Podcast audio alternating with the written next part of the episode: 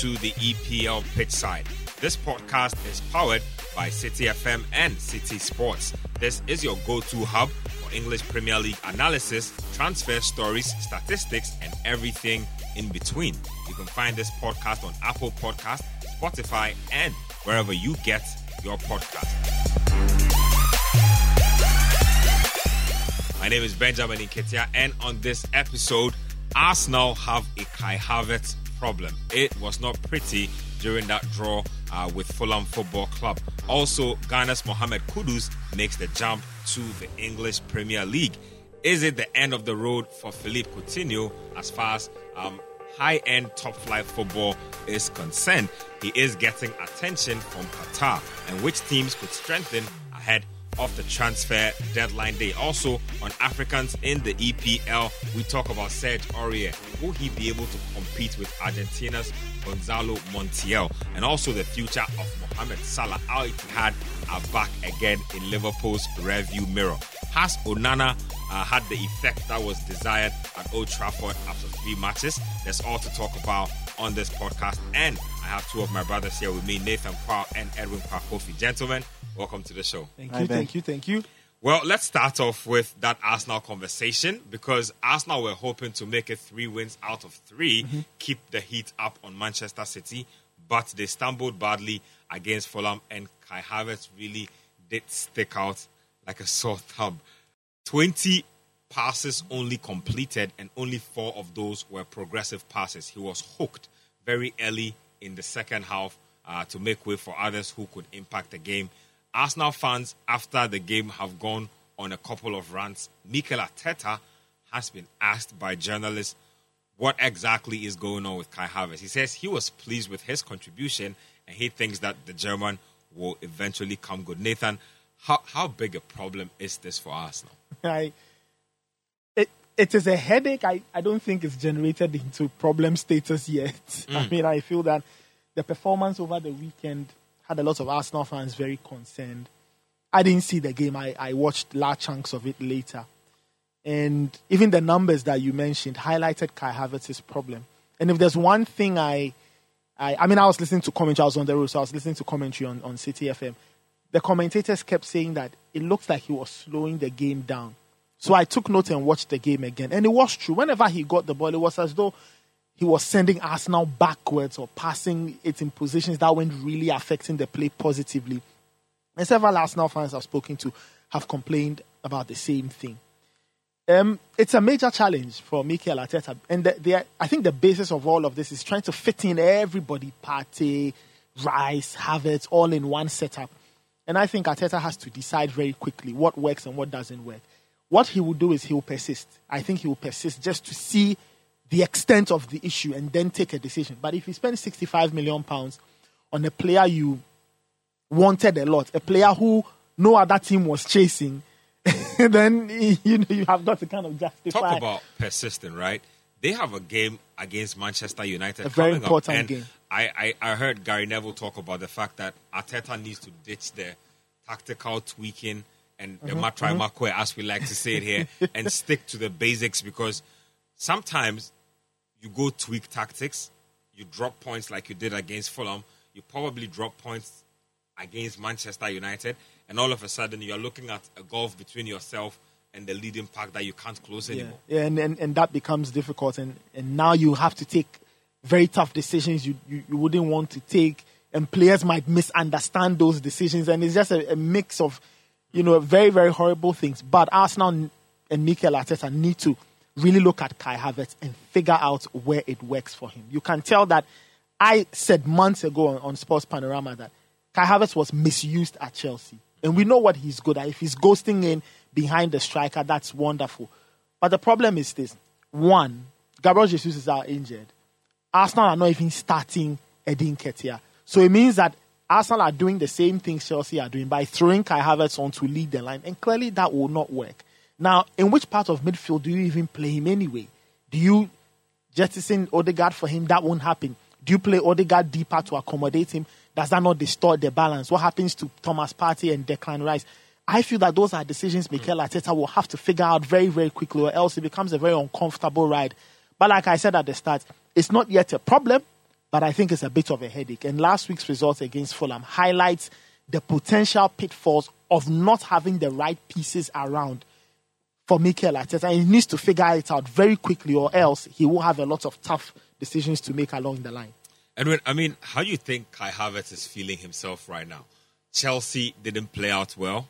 Arsenal not starting off great either, uh, but for a lot of money. Manager believes that he can bring a lot to the table. When I look at him now, at this point, I'm confused because I'm not sure what a manager should be looking for. If it's goals, if it's assists, if it's progressive passes. But what do they do with him going to that game at Manchester United? Do they perhaps decide to let him sit on the bench and watch from the dugout whilst the old guard figure things out? This is a big game, and I'm sure Arteta won't want to drop points. Yeah, he won't want to drop points. You don't want to drop points against one of your biggest rivals so early in the season. And you asked what I think should be done with him for this game. I think he should be dropped for this game. You don't want that kind of pressure, uh, a player who is already under pressure to deliver, a player who is struggling at the start of his career with your club, a player who has just come into the team and clearly not integrated with his teammates yet. You don't want him to put you don't want to put him in a high pressure situation like a game against United. You don't want to throw him into that deep end. So leaving him on the bench might be best for him. I feel that it might be a few days uh, into the season so far, but it's already looking like a very expensive mistake for Arsenal. Mm. And and wow, I and I'm one of Kai Havertz's biggest fans. I was a fan of him at Chelsea. I liked how he played at Chelsea. Unfortunately, it didn't end up too well because there were expectations put on him that shouldn't have been because of other players' inability to play well. The fact that strikers who were brought into Chelsea were not fulfilling their roles of scoring goals. So he was stuck up there as a big man when mm-hmm. he, he doesn't play as a big man. He can't play as a big man. We know how Havertz likes to play, and I think that that expectations have, have been brought to us now. I know Arteta is playing him in a different position, but they expect goals from him. They expect assists from him, and Arsenal fans are used to other players in those positions who have already delivered for the club in the previous season. Seeing someone new brought to the club from a rival, mm-hmm. uh, no less, who was thought to not have performed for the rival, come into their starting lineup and still not deliver the goals and assists that other players like we saw Nketiah score a lot mm-hmm, last mm-hmm, season. We mm-hmm. score uh, we saw Trossard when he came and score. Gabriel Jesus when he came in he scored as well. Jesus, as he said, is not available. Mm-hmm.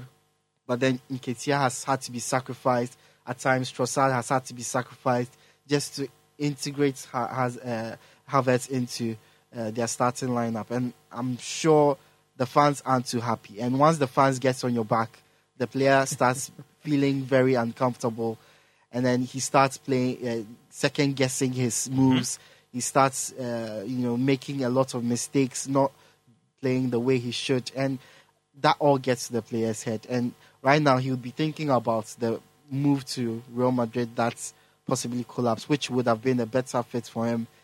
With Real Madrid needing someone who could play as either a false nine, help out Bellingham a bit, that might have been a better move for him. But he needs to stick with it. Kai Havertz is typically a slow starter for his clubs. At uh, Bayer Leverkusen, he took a while to get going. Started with five assists, four goals. Next season, six assists, five goals. Then the previous season, it suddenly ballooned to 13 goals. That is how uh, his career at Chelsea also went. Started small, eventually started getting goals and assists. I think his last uh, season he ended with uh, a tally of 15 goals and assists for Chelsea, which is pretty decent. Not the best, but pretty decent for the situation he was in with the club. So I think Arsenal fans just need to stick with him. He, I don't think Arteta should have started him right away. He had a system that he was working with, which was working for him. Mm-hmm. All he had to do was start playing Kai Havertz and slowly integrating him, start uh, gelling him with his teammates. He didn't. He threw him in. It's not working out. Sometimes he himself has admitted that's not working out. Sometimes you acknowledge your mistakes, go back a bit, sit him on the bench, let him observe his teammates, come in and then make a difference. Kai Havertz really does need to make a difference because at this point, Arsenal fans are scratching their heads and asking themselves, what is going on here? Well, let's get to a situation that's closer to home, and that's Mohamed Kudus. Um, started out from Strong Tower FC, uh, went to Right to Dream, moved on to North Island, moved on to Ajax. He has finally arrived in the big time. Starboy. English Premier League. He says he's here to entertain. He's excited. He's always wanted to play in the Premier League. Doesn't seem like somebody who's arrived in a big league. It seems like he's right at home as things stand now. 38 million pounds, a few add-ons um, is what Ajax uh, received from West Ham United for him. Now, if you look at that Ajax or that West Ham team, sorry, they look like they've spent that Declan Rice money on a rebuild. So they got um, Edson Alvarez Yeah, uh, from uh, Ajax. They got Mohamed Kudus. They got James Ward-Prowse in the mix as well. Looks like good business to me. Nathan, first of all, does Kudus walk into this team as a starter, or you think that money regardless, Moyes will be Moyes? He will let Kudus sit on the bench, probably play Paqueta, and let him probably wait for his opportunity. I, I I don't think he will throw him in, you know, right now or instantly because there are players in the potential places Mohamed Kudus could play in. There's Jarrod Bowen who's playing out wide on the right, cutting onto his left foot, and he's already shown what he can do. So Moyes trusts him. There's Lucas Paqueta, who doesn't look like he's going to Man City if the stories are anything to believe. It looks like Man City's attentions are elsewhere. I think they have their eyes on Matheus Nunes of, of Wolves, so maybe that ship may have sailed. So those are the two places where Mohamed Kudus could potentially play. Um, down the left hand side, that is if Kudus will get a shot at the team. Down the left is where his best um, um, effort should be directed at because some of the players are very inconsistent, especially Said Benrahma. He hasn't been too great. He blows hot and cold, and that's a place Mohamed Kudus could, could target. Do I think he wants to play down the left? I doubt. I think he wants to play either through the middle as a false stand behind the striker or from the right where he can cut onto his left foot and, and deliver. So I feel that those are the, the things Mohamed Kudus needs to think about. But but West Ham have added a player of great talent, great quality, a player who's already performed at the World Cup, a player who Europe already knows. And I'm happy that Kudus comes into this team with something to show for all his efforts as a pro player. Did very well for North Island. Did even better for Ajax. The number of goals, you know, wonderful stuff. And we saw him deliver in the Champions League. That's the biggest or that's the highest level you can think about. And he's played at the World Cup, scored two goals. So he comes into it with a lot to show. I think he would have to, you know, fight for the spot. If he's playing through the right hand side, then he should be ready to deal with Jarrod Bowen, um, especially. But I think Kudus will get his minutes. He will get his opportunity. He has to understand that this is not a team that will dominate the football. So he needs to modify his game slightly to fit the demands that David Moyes will ask. Top of those lists of demands will be working hard without the ball. West Ham are a team that's very workmanlike without the ball. But sometimes they get into this very interesting vortex. Edwin, I don't know if you've observed mm. where we criticize West Ham for playing the way they play. Then they want to change and play a different kind of football, and it doesn't work, and they go back to this old way. So I think Kudus will have to understand that this will be a team where if they stick to Moisian principles, they will not have a lot of the ball. He has to learn to use the ball wisely. He has to be a goal threat. He has to help the team. If he's ready to do that, it's all well and good. You know, somebody was telling me you never lose the creative side of your game. You learn new things. So if Kudus can learn these new things, working hard, being strong, being disciplined, it's, it's to the Black Stars' benefit and it's to his own benefit as a player. But he's jumped to a league where the attention is there. And I'm happy that I'm happy when Ghanaian players play in England because your profile shoots up by another 50%. You get all eyes on you. Yeah, sometimes it can be tough, it can be daunting, but you are there. So one good performance will have everybody talking about you. And if you can string those performances across weeks and months, you are in the you are in the media, you are in the spotlight, you are getting the biggest interviews, the nicest things are written about you. And that's wonderful. That's the benefit of playing in the world's biggest league. So I'm happy for him. He has to understand that now the workload is twice as much, the expectations are twice as much, and he's got to deliver. Well, um, West Ham do have a following in Ghana. Uh, it's been brewing for like a minute, so It's about um, to- yeah, it's about to explode. Actually, when you sign a player of Kudus's caliber, you earn yourself an entire following, not just even in Ghana but in Africa at large. So. Um, big, big things happening for Mo Kudus. And then talk about adaptation because Nathan touched on that. We all know what Kudus can do. Strong on the ball, strong foot. I mean, shooting technique, great. But like he said, a David Moyes team will not afford you a lot of time to be touching the ball. You might not have as much possession as you are used to. Does he have what it takes to thrive? Can he play one touch football? Because even in the national team, it's been his biggest drawback.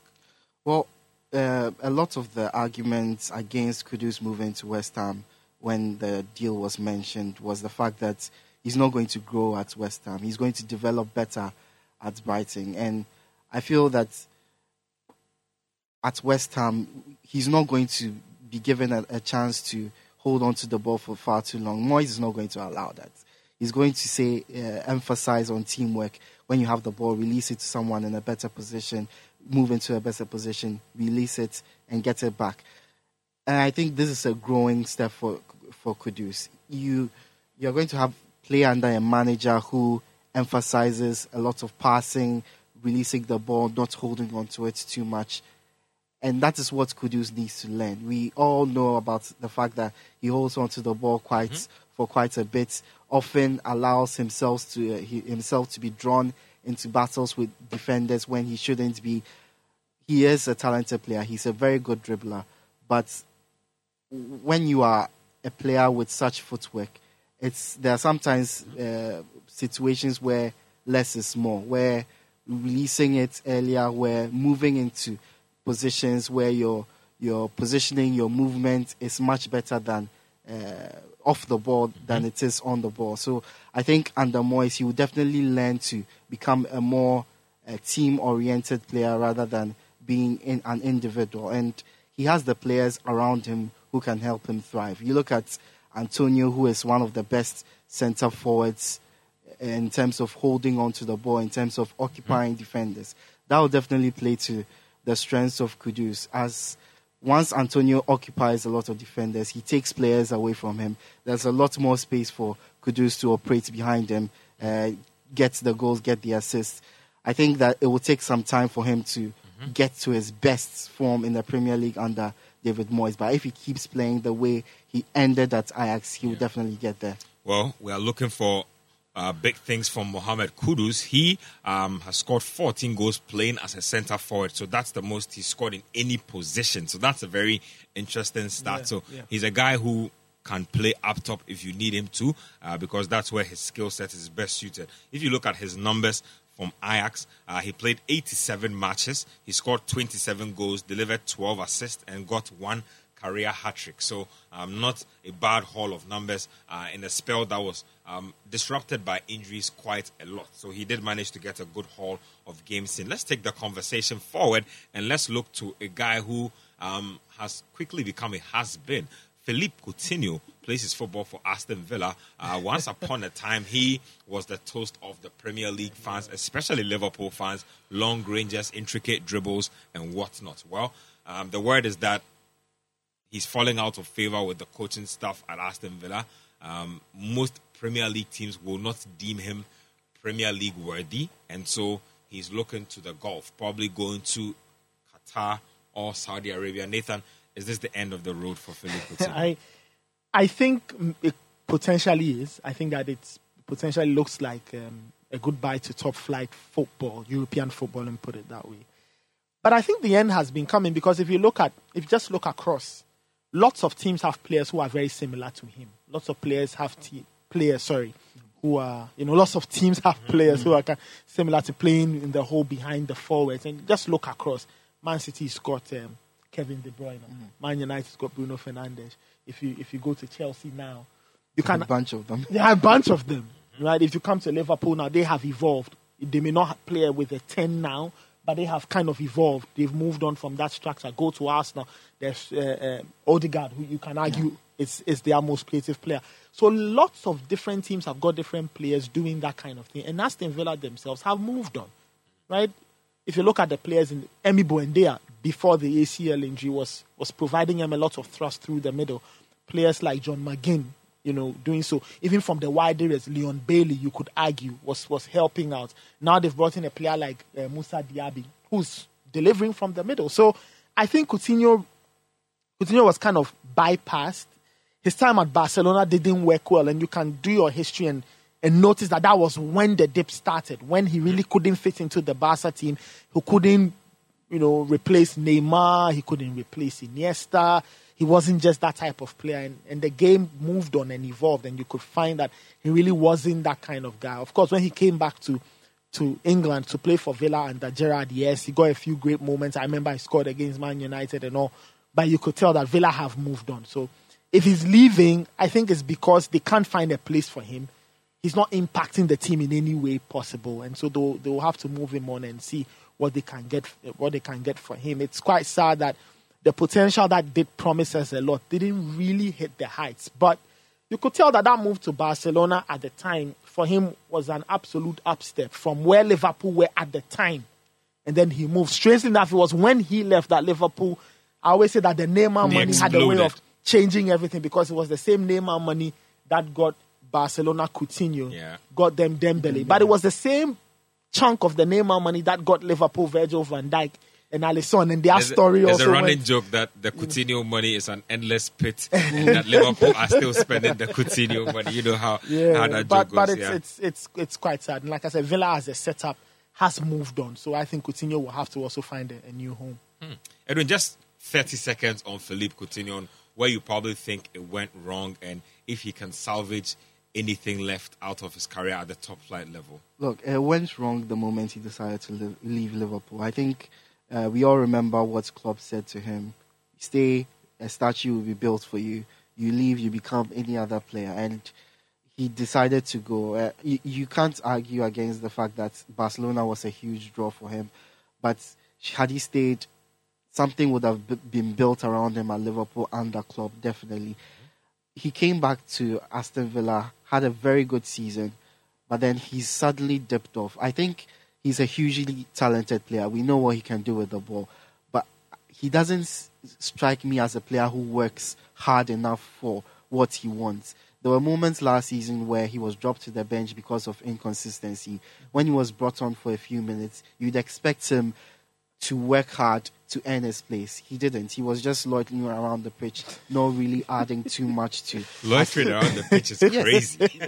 and it's it's sad for a player so talented to not show that talent consistently enough for his team. And I feel that's what's led him here. And even even the Saudi clubs have realized that this is not a player that you can rely on to mm-hmm. give you hundred percent. There are other players who have probably passed their prime in Europe, but have been approached because they they can still give you something on the pitch. And I, I feel that it's a sad end to a player that promised so much, had so much talent, but his his his trophy case might be filled right now. But in terms of where the ceiling we saw for him, mm-hmm. he hasn't yeah. reached that yet. Well, La Philippe Coutinho's case is rather sad. We wish him all the best. Let's move on to um, some teams that could strengthen ahead of transfer deadline day. It's the first of September. Um, Yeah, remember, that's teams, approaching very yes, quickly. Teams have two hours. Remember, if a deal is in place uh, to complete um, transfers, that's if a deal sheet has been submitted. So just we'll just go through a few names really quickly, and then we'll get to our next segment. Nathan, um, Arsenal.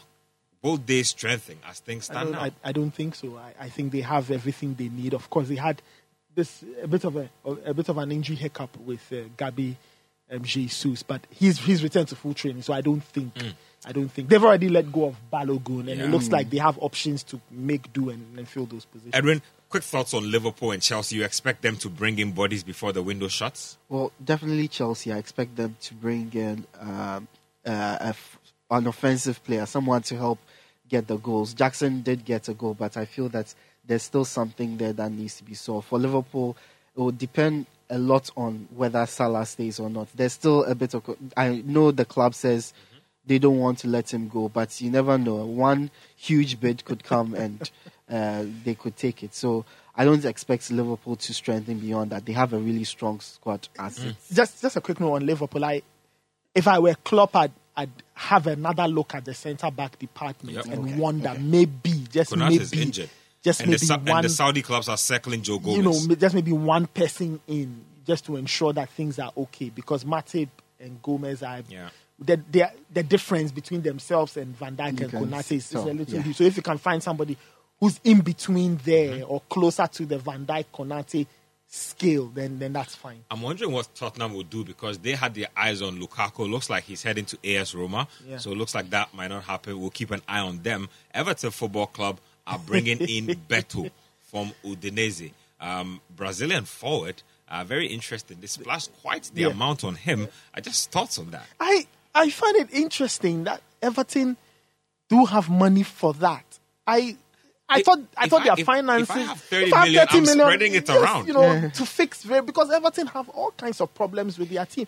There are big holes in that team, but maybe they feel that that's what they need. If they can get somebody to score for them, that's fine. Because clearly Dominic Calvert-Lewin will not give them 38 games a season. He's almost always injured. He's almost always never available. Mm. I can kind of understand why they are doing this, but I felt 30 million could have been spread all around to give the, the squad a, a, a, a bit of a bit of. That's uh, how I felt about Crystal Palace spending all that money on Dean Henderson. But hey, what do I know? Let's take a quick break here on the EPL pitch side. When we come back, we'll be delving into some talk of African players.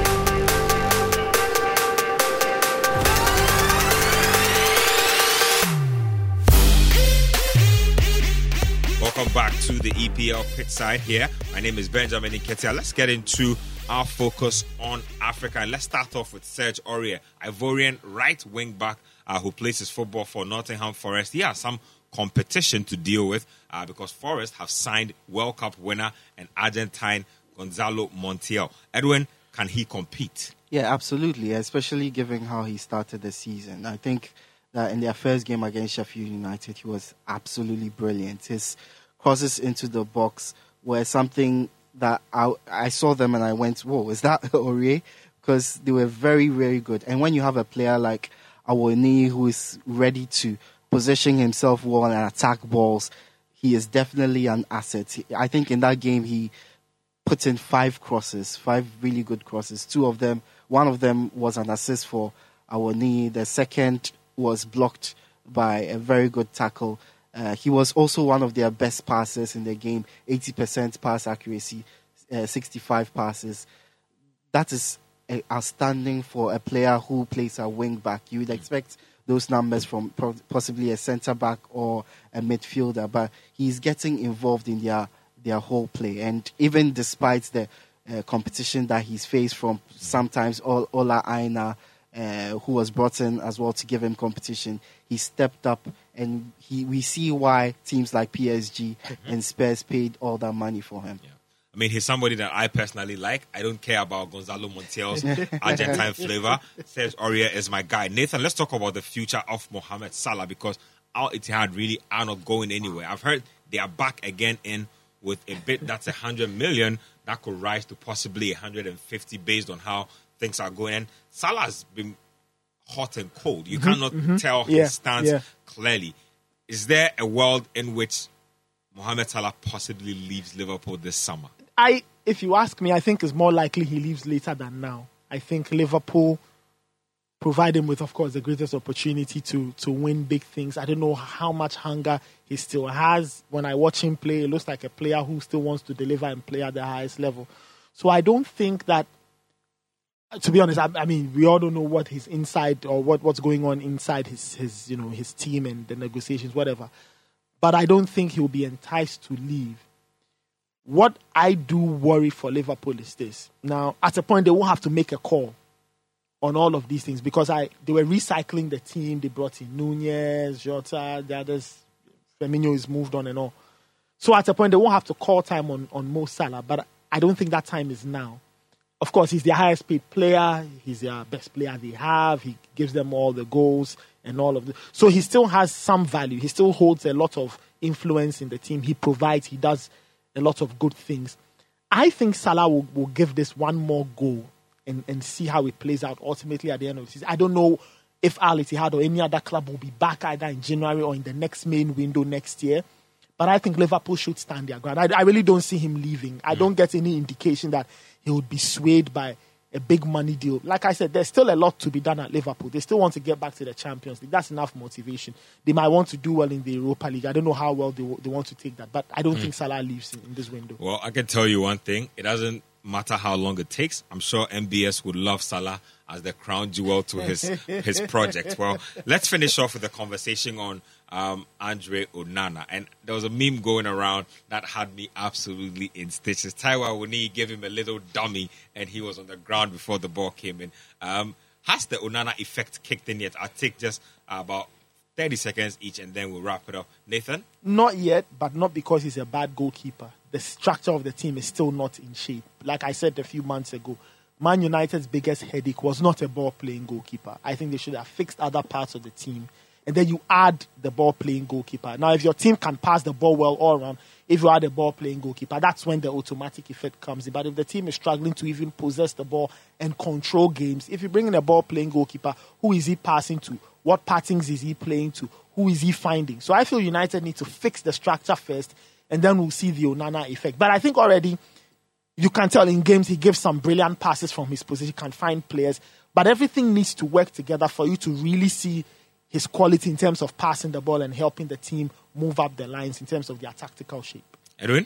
I completely agree with Nathan. I am a believer of the fact that in midfield, the, you need protection in front of your centre backs to guarantee protection for your goalkeeper. And I feel that Casemiro is a little bit leggy. He doesn't have the legs anymore. He needs someone to get those runs in. United need another uh, player behind beside him who can make those runs, break play, and allow the centre backs some protection so that Onana isn't exposed all the time. I feel that in the games he's played so far this season, he's been very exposed and he's conceded a few. But you can see the quality that he possesses. If United fix that structure, as Nathan said, they will definitely have a goalkeeper who can help their whole system. Mm. So Andre Onana, uh, the spotlight's still really bright on him. I'm sure he's still adjusting to uh, the Premier League. But that's all for this episode of the EPL Pitchside. Thank you very much, Edwin Kwakofi. Thank you very much, Nathan Quao, as well. You can find this podcast on Apple Podcast, Spotify, and wherever you get your podcast. My name is Benjamin Nketsia, and many thanks for doing the listening.